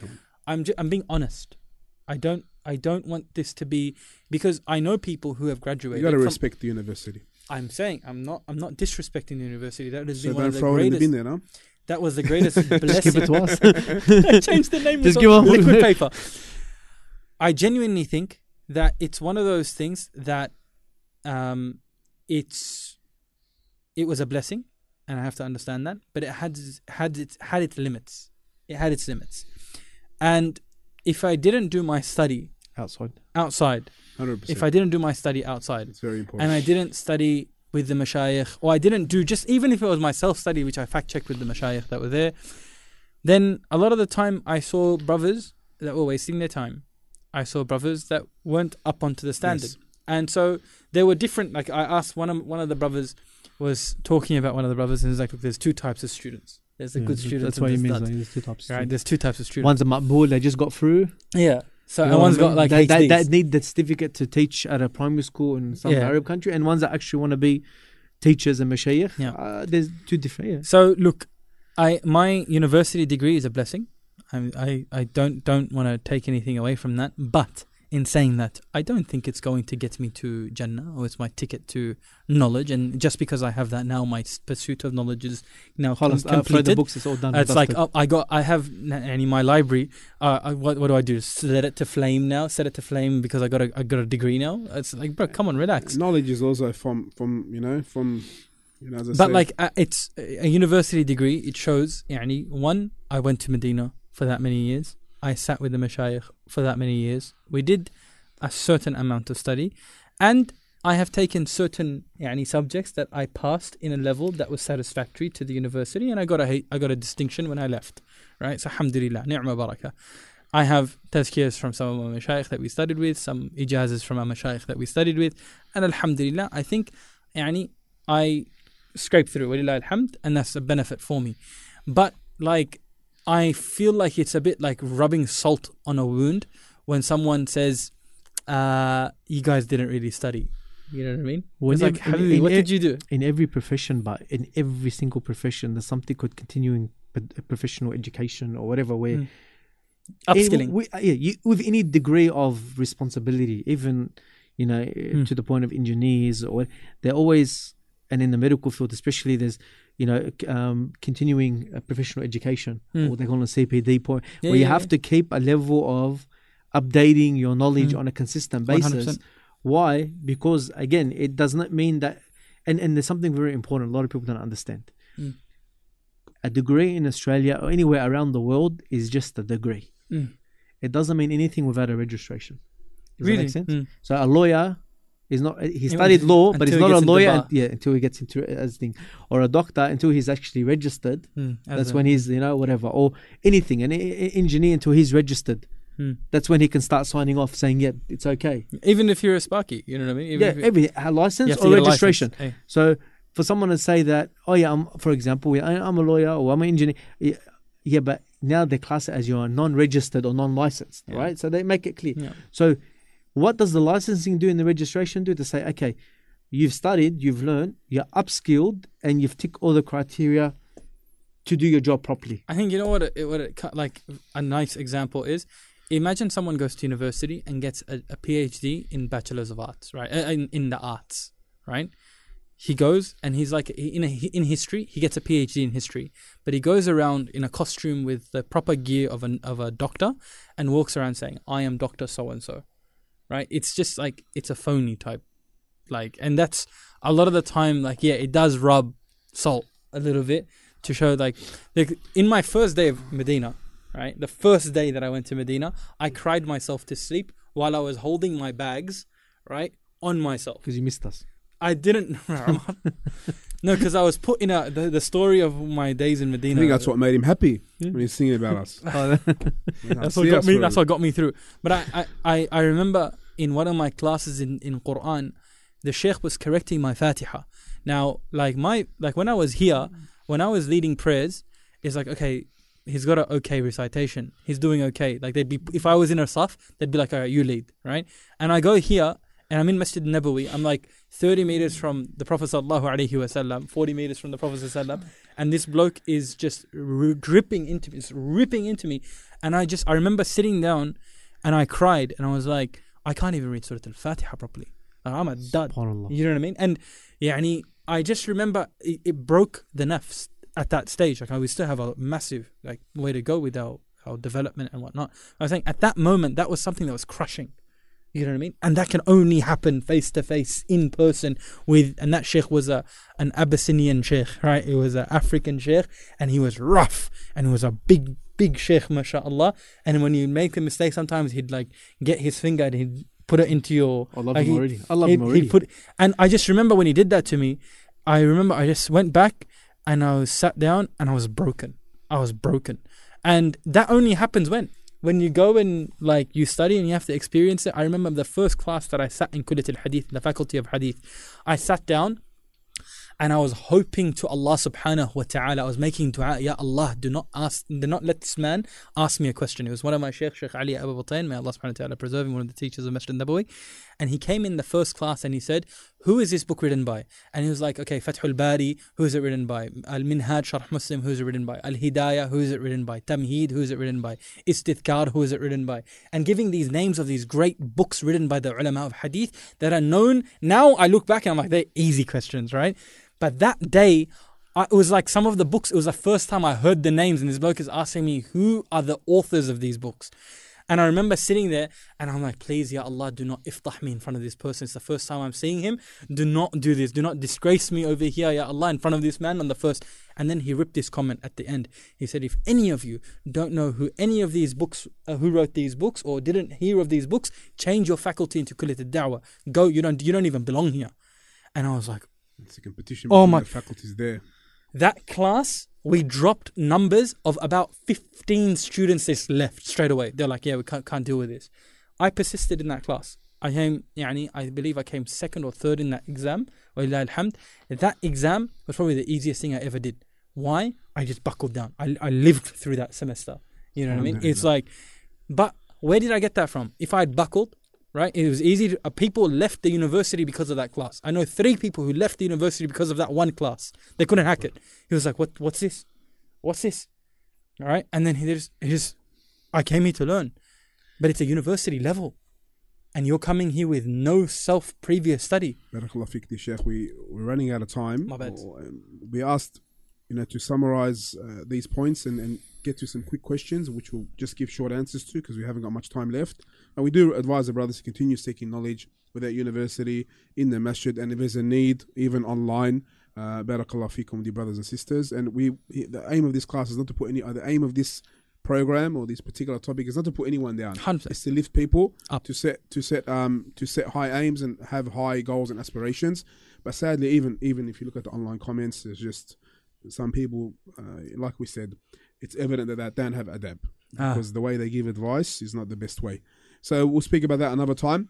Um, some, Is that one of the questions that came uh, today? no, no, a few quick questions. Okay, I thought today we got some hate. I was like, Um, uh, sister asks, uh, what knowledge do you recommend for a busy mum who homeschools her kids? I've only taken tajweed lessons and would like to go deeper into deen. Okay, so the first and foremost thing that you need to come to, inshallah, may Allah subhanahu wa ta'ala protect you, protect your family, protect your children, Ya Rab. The first thing that you need to double down on is the study of Allah subhanahu wa ta'ala. You need to know your Lord. You need to know who is Allah, what Allah subhanahu wa ta'ala loves, what Allah subhanahu wa ta'ala doesn't love, what He hates, what are the qualities of qualities of Allah subhanahu wa ta'ala, what are the names of Allah subhanahu wa ta'ala, what are the characteristics of Allah subhanahu wa ta'ala who is Allah subhanahu wa ta'ala, that is first and foremost paramount understanding of what you need to do. That's the first thing. Once you finish that, and you can do that through yani, easy, easy books, inshallah um, and lessons that the A mashayikh have taken. A lot of tawheed courses that that have that That's have a been. must for every Muslim. That's a that's a must. The second thing after that, I generally think, is once you've covered that to a sufficient degree, where you've co- read three, generally three books on that, then you go into the seerah of the Prophet sallallahu alaihi wasallam, and you create a skeleton of the seerah, just a basic seerah that you know that Badr was before Uhud. Why did Nabi sallallahu leave for Badr? He left out to get the caravan. Caravan went away, and he, he knows it in dot points. Just a skeleton of the seerah. That's the second thing, and after that, then it's just implement as much of the sunnah in your household and instill it in your children. So basic things that you can take on, like for instance, something like eating with your right hand, drinking in threes, things like walking into the bathroom with your right leg, um, walking out with your left. These these types, walking in with your left leg, walking out with your right. These things are very very important of the practical implementation of Islam in your household because that is what your children are going to take when they when you're not there anymore. It's that example that you've left behind using a siwak at home right these little basic things right waking them up for salah waking them up and making sure that they're making their wudu properly Yeah, the waking up for salah. Sorry, just Yeah. that's very important. Yeah. Because we find people, even the, the children at the age of um, puberty and for salah and Running they're haram, let them sleep, they're tired. mm. we should even give them higher aims and objectives and to pray in the masjid. Yeah. You know, the higher you set the bar, alhamdulillah, they'll have high aspirations. So if they miss in the salah in the masjid, at least they'll pray on time at home. But if you let if you put the bar low, Mm. then what's going to happen? So something that she said that she was a busy mum, right? Yeah. So one of the things is okay, make the most of your time. So you're going to be doing, yani, I, I don't want to be gender specific or anything like that. We don't want to get cop smack for that. But you're going to be a lot of the times doing housework. I'm guessing because you said you're a busy mum. So a lot of the things that I, I understand from that is that you have time to listen to things while you're working. So now you use the benefit of YouTube. Right, or, Al or sound Radio. Al Bayan, uh, Al Bayan radio playlists. You use the benefit. So the thing that I would do, I would ask a sheikh, Sheikh, I have this amount of time. What are the playlists that I should listen to? What sheikh should I take from? Where should I listen to? And what should I avoid? Because if you know, know like with there are some people You on know, you- YouTube you who just- are very you just popular. open up a door on yourself. Inshallah, Sheikh Farhan on his uh, Facebook, he's gonna actually Stop it. make a little list, a little list of possible playlists that people may benefit They, from. they can send us a message and we'll do it, inshallah, no problem. we'll, we're more than happy to I've, do it. I've And if- actually closed my that- Facebook that- DMs. if I've that particular completely sister as well sends us um, sends us a, a DM or a message to our WhatsApp number, um, we'll send it a radio as well. And some Whoa, playlists. he's sending So a radio. Why not? Why not? You can pick, or you can pick it up from Dar es Salaam bookstore, He's not panicking. or you can pick it up from Dar es Salaam bookstore in Let's Lakemba. finish. We gotta go. We'll get we'll send some inshallah. Moving on to the next question. It's it's it's it's just, just you know a Yeah. few tips. Yeah, please. Uh, another I don't know if it's a brother or sister from the name there. Uh, Assalamu alaikum. When is the best time to memorize Quran? the time that you have right now. Just straight up. So if you're looking at time in a day, so there are two parts of the day, the day and the night. The Quran is a day thing and a night thing and a morning thing and an evening thing. And the way that you revise is what Ibn Shaykh al-Uthaymin rahimahullah stated, that you revise in your prayer. So that's the, the, the easiest way to do it. So I would suggest, yani there's no age limit to learning the Quran and memorizing the Quran. It's something that you're going to do to the end of your days because you're going to have to revise what you've memorized. That's the first thing.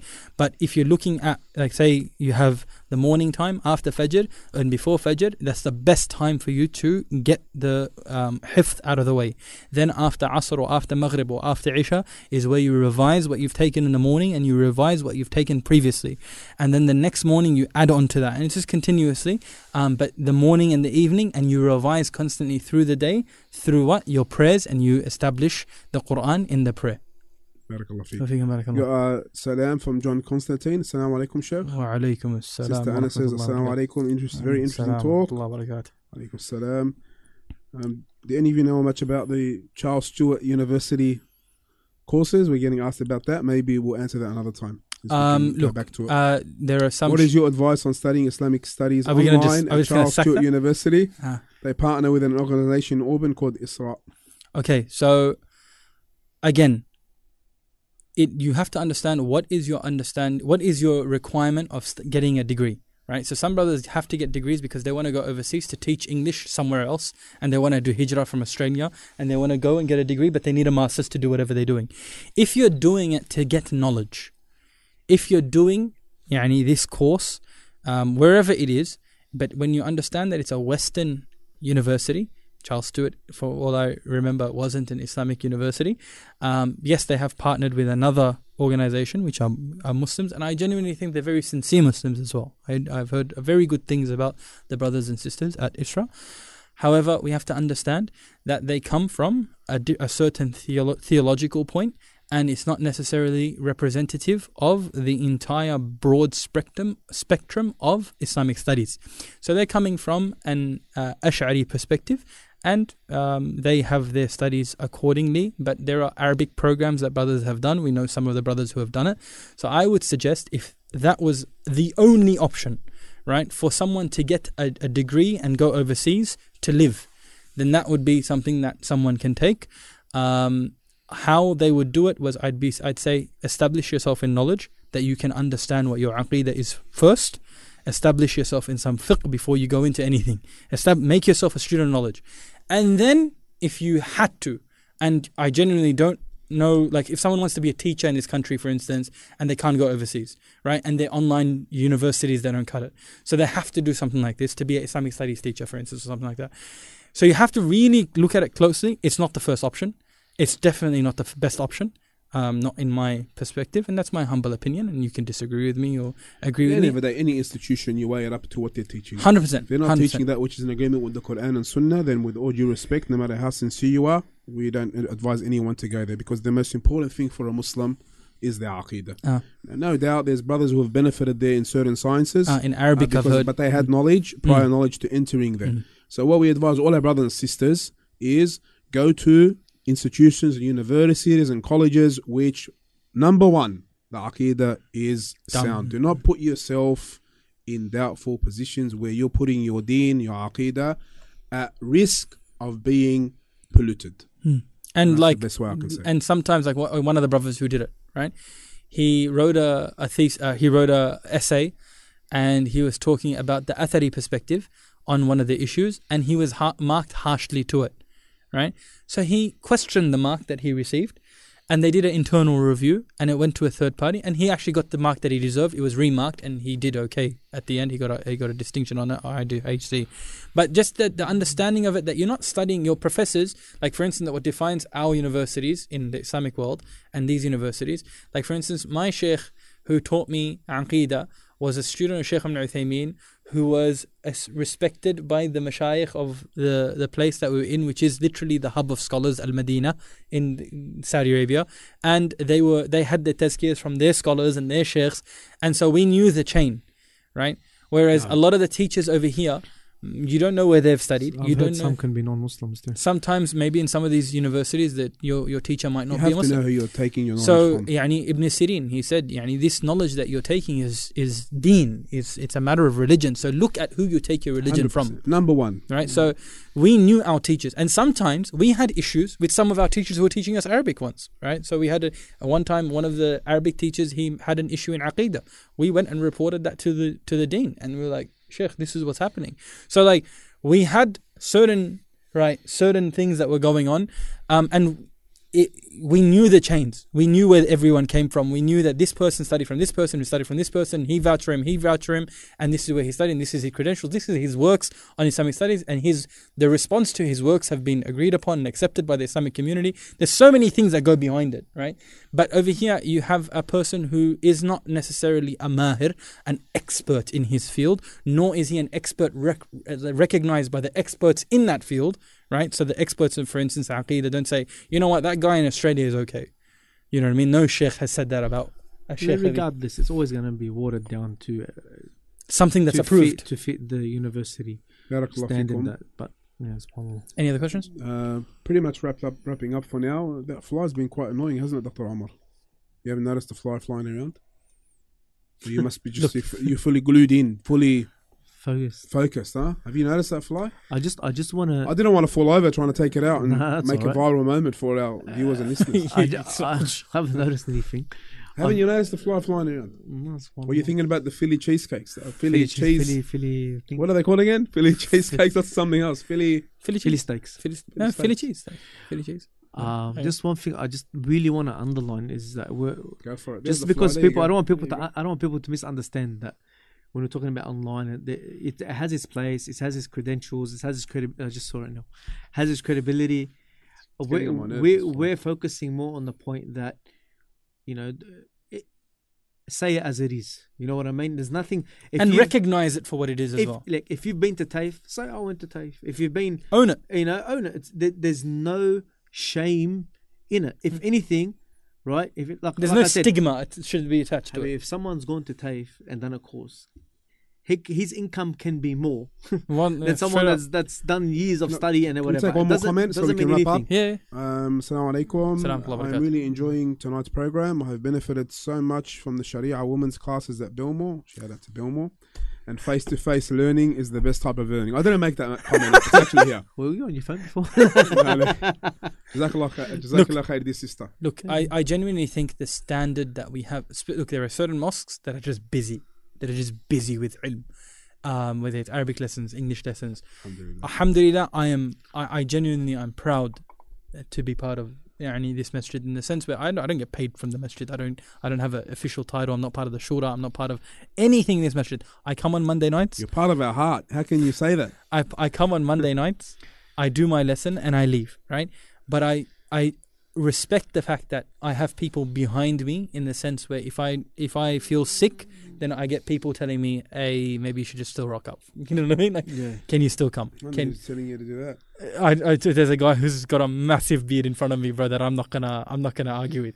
So look, it's there's a lot of focus that goes on with the knowledge that is spread over here, and I genuinely think that we have to be call a spade a spade and be very um, proud of that. And, Allah, the Nabi sallallahu alaihi wasallam he says, whoever hasn't thanked the people hasn't thanked Allah subhanahu wa taala. So we have to give thanks where it's due. That this masjid, uh, Masjid al Azhar, is a beacon in the sense where there is a lot of khair that has come here. Yani Mm. Sheikh Sheikh Muhammad Du'ar, may Allah subhanahu wa ta'ala protect him, preserve him. May Allah subhanahu wa ta'ala grant him success in this world and the next. Wallahi, yani him finishing his uh, Kitab al-Tawheed from Sahih al-Bukhari is a momentous occasion for the people of Sunnah in Australia and in the West. That a person has covered in English an entire commentary of a chapter of Sahih al-Bukhari online recorded is an unbelievable feat. The most important chapter, Kitab al-Tawheed. Exactly. Kitab al-Tawheed from Sahih al-Bukhari. And now he's doing al-Ha'iyya. May Allah subhanahu wa ta'ala bless his classes. Like, but to have someone that's dedicated to come in, right? Dedicated to come in and finish something that's as momentous as that, it needs to be. 82 lessons, I think. all. That's unbelievable. Yeah, think That's 82 unbelievable. lessons, all available on Masjid al-Azhar YouTube channel. and also Al-Bayan. You can check it all before you end, just one thing, just to tie this all together, Yeah. as why we're emphasizing on this.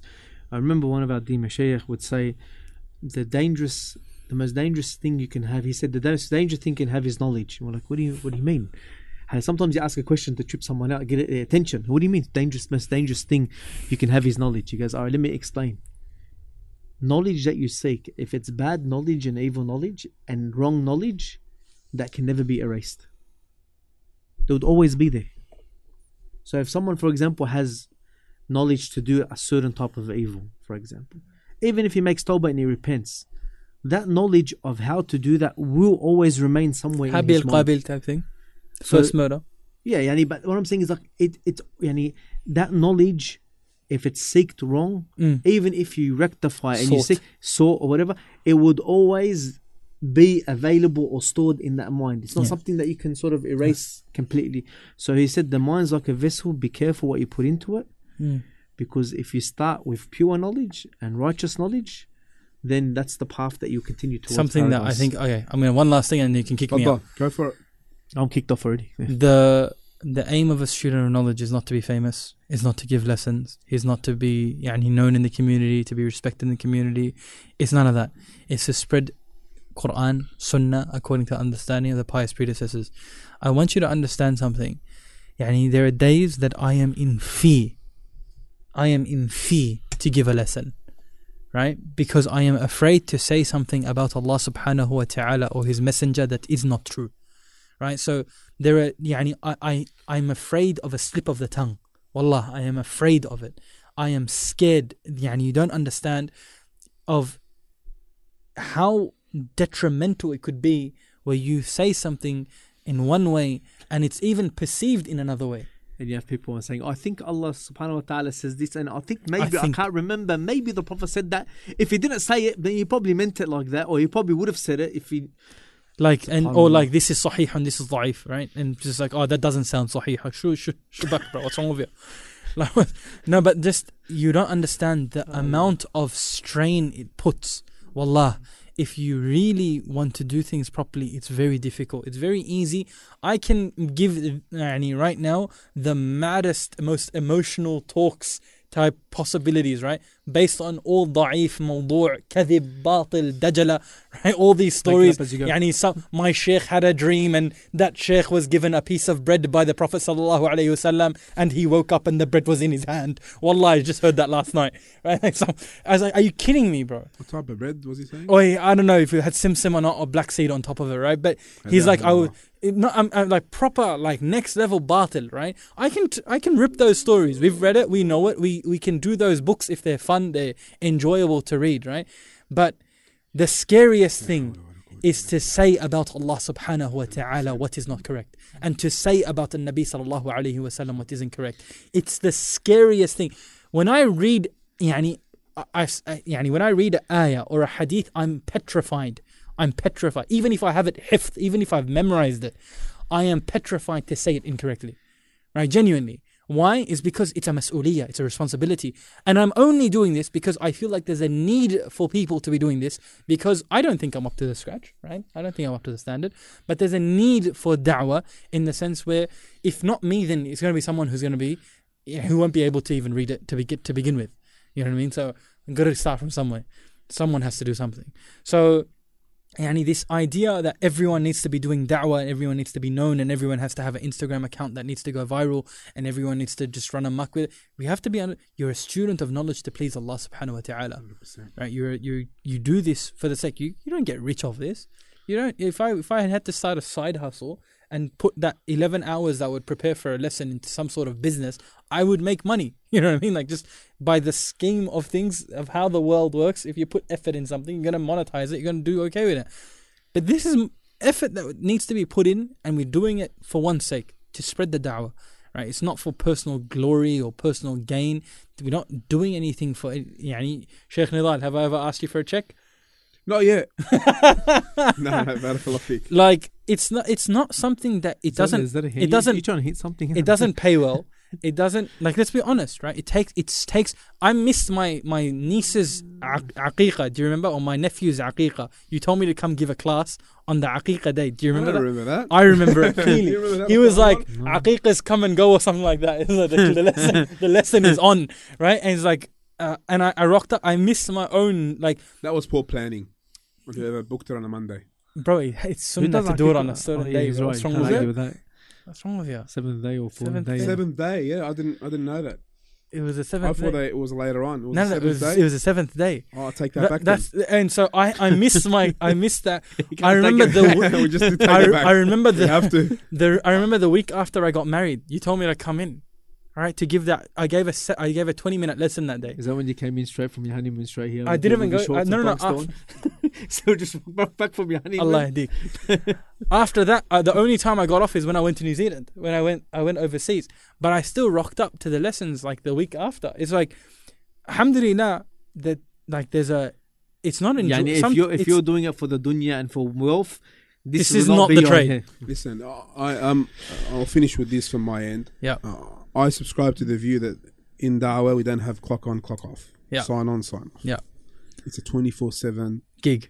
gig, and you live it, and you ask Allah to accept from you. Is that why we're going to Because twelve listen, o'clock? when you want Going to, to twelve. when you want to as- as- ascribe yourself or subscribe yourself to ومن أحسن قولا ممن دعا إلى الله وعمل صالحا وقال إنني من المسلمين. Who you know who is best to be from those who are best in speech, Uh, as Allah tells us, the, those who are best in speech are who? There's no one better than those who call to Allah subhanahu wa taala and are sincere in calling to Allah. But if it was easy, everyone will do it. If No, it was the- easy, everyone will do it. So what we're saying is, is, is it is life consuming, but the rewards are so huge because this is the way of the prophets, to to call to what they call to, to live how they live to. So there is sacrifices and it balance as well. It's a balance, and like I always try to, how can I say, um, you know, keep the the the, the programs that we are running regular Hmm. uh, and constant and and and put them priority over everything because I believe they're priority. I believe that teaching Tawheed, calling to Allah, teaching the Sunnah is our salvation. Hmm. And if we don't do it, then Allah may replace us with someone else. And that, that's that's what I fear. that we are not. We have been given a responsibility, and we drop this responsibility, and we leave it. And then this may be a cause for our misguidance and others to be misguided. That's Allah salam This is what this is what I truly fear. Um, look, something that's scary. Look, we have to. Like we, I know we. How long have we gone? This uh, we're wrapping up. Okay, just there was yani, there is this culture that's around now of the celebrity da'wah culture, right? And we have to see that it's there.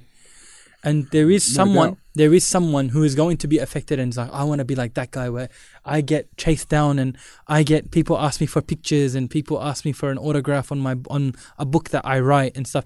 He will be affected by that. There's going to be one person at least. And then you understand the hadith of the Prophet sallallahu alaihi wasallam of the first people who are going to be dragged in the on their faces to the hellfire, right? The scholars and those who yani, were reciters, and this whole concept of yani, reciting in front of a camera and yani, not not the tarawih. I'm saying just general, like just I'm very scared. I'm very scared of like. Yani, if your intention isn't upright as a, student of knowledge, this is advice to students of knowledge, right? And you guys have to understand that we don't have to make those um, contexts and the, just if your niyyah isn't upright, then you're gonna have a very hard time in Yom Al Qiyamah. You can't play games with Allah Subhanahu wa Taala. Sincerity is very important. Hundred percent. That's the, at the end of the day. If you're not sincere and you have something for the sake of Allah Subhanahu wa Taala, then at the end of the day, you're just digging a hole. Yeah, to be sincere, to be regular and constant on on the path, sticking to the path, because it, it requires patience. In, in being a Muslim in general requires patience. Uh, this world is not for us. This world is a prison for us. Uh, our home is Jannah. If we stick to Islam, stick to the Quran, stick to the Sunnah. Dr. Amar, wrapping up. Any final comments? I think we ended there. Wallah, it was a beautiful, yani, subhanAllah, discussion with Sheikh Farhan. And I feel like giving the insights of Medina, I think a lot of people, they really, and because people always thought what it's like to be in Medina, what what's the feeling? And I think a bit of that emotion that puts upon Allah um, gave a lot of people a nice insight, subhanAllah, and the struggles of, of seeking knowledge. May Allah subhanahu wa ta'ala reward you. Um, other than that, Alhamdulillah, inshallah, we have many, many opportunities for Sheikh Farhan yani, to be available again. May Allah subhanahu wa ta'ala make it easy. Sheikh Farhan, any final comments? Kept you longer Just, than uh, just, just that. but Look, I feel like because I had my operation early Ramadan and I couldn't come in. I mean, Ya Rab, because I couldn't come in, I feel like you guys are getting me for the whole amount missed as well. yeah, well. well, Yeah, so I, I, I just on the comment that yeah, I need that glorification of certain things, right? I still remember the first moment that I, I walked inside of the university in the actual uni. I remember walking. I remember walking Tech inside. Man wants us to keep going because he reckons that the brothers and sisters are requesting for more. Keep, So- keep going. No, or stop. Okay, so well, okay. if he was really serious about that, the coffee would have came in. Well, uh, my Red tea Bull finished a long time ago, my man. No, no Red Bull, no, no, no, no, no, forget about it. No, no, no, no, no, no, no, no. I gotta go, bro. Um, Wrapping up. so Bismillah. I was just saying that I remember the first time that I went into Building Seven, which is like a, a place that just I had to crash for a night or two after I went to my first room, and that my first room was outside of the university because they had dorms outside. So I this is the first time that I'm actually in the university in a dorm in the university, Building seven. Building Seven or That Building sounds, that Eight. sounds uh, Oi, it was Hectic. like I walked. seven. I remember walking into the bathroom, akram- akramakumullah, and I spewed up, akramakumullah, from just the stench, from just the stench. It was the worst experience of my life, and I was like, "This is not something they put on the brochure, and no one mentioned this. This is false advertising." you know what I mean? Like, and that, I didn't start a single class, and I still, yani, this. Uh, I genuinely fear for the state of the da'wah in the sense where the next generation that comes is going to be very superficial and we just need to fix that before it happens. Because if it's people just fa- like trying to get this fame and get like yani, and there are people that are famous without a single inch of knowledge and that's even scarier you know what i mean? So could, could we say the struggles of learning makes you appreciate the knowledge that you've But- received? if you can be patient on that to begin with that's something right how, how many people rocked up and i remember the first week they, left yeah. right? The mhm. first week they couldn't, and they took someone else's spot as well, right? They got accepted. They tried to, add- and I know one brother. I remember he tried to get admitted into the university for three years. He got in. He walked in and he saw the state of the building, right? Just the building and the way that the guy talked to him from behind the counter, right? The guy just was he was just like, nah, I'm not dealing with this, and he left. Three years gone down the drain like that right? And he took someone else's spot in this whole yani, drama, right? But th- not many people finish. In my list that was we were accepted, I think there were seven names. Only three of us finished, or two of us finished. The rest of them they didn't even last a semester or two, right? So it was very, very sad. But that's just the reality of it. We have some of the highest drop off rates from the Western world into the Islamic University in Medina because it's this ego that we have and this ethos that we try to cap- carry around ourselves that we're better than it, we're beyond everything, and no one can tell us that we're wrong. But, anyways, my main advice to students of knowledge um, here, wherever they're listening from, is the most beloved actions to Allah subhanahu wa ta'ala are the most consistent, even if they're small. So be consistent in whatever you do. Be consistent in whatever you do in pleasing Allah subhanahu wa ta'ala. May Allah subhanahu wa ta'ala bless your efforts, your studies, your time, and your wealth, and your families. And inshallah, Allah subhanahu wa ta'ala, we ask Allah subhanahu wa ta'ala to accept from us what we do in this world and the next. Barakallahu feekum. Wa sallallahu ala nabiyyina Muhammad wa ala alihi wa sahbihi wa sallam. Wa jazakumullahu khairan. وإياك جزاك الله خير دكتور عمار Sheikh Farhan will be back with us at Masjid Al Azhar Belmore upstairs uh, on top of the radio station here Belmore uh, one week after Eid one week after Eid for Tafsir uh, Unlock series uh, بإذن ta'ala. I'd like to thank all our brothers, our tech team, all our brothers and sisters who contributed. We didn't get to all the comments. Uh, Barakallah fikum for watching. And until next time, Assalamu alaikum wa rahmatullahi wa barakatuh. This program was presented by Al Bayan Radio, the voice of Ahlus Sunnah wal Jama'ah.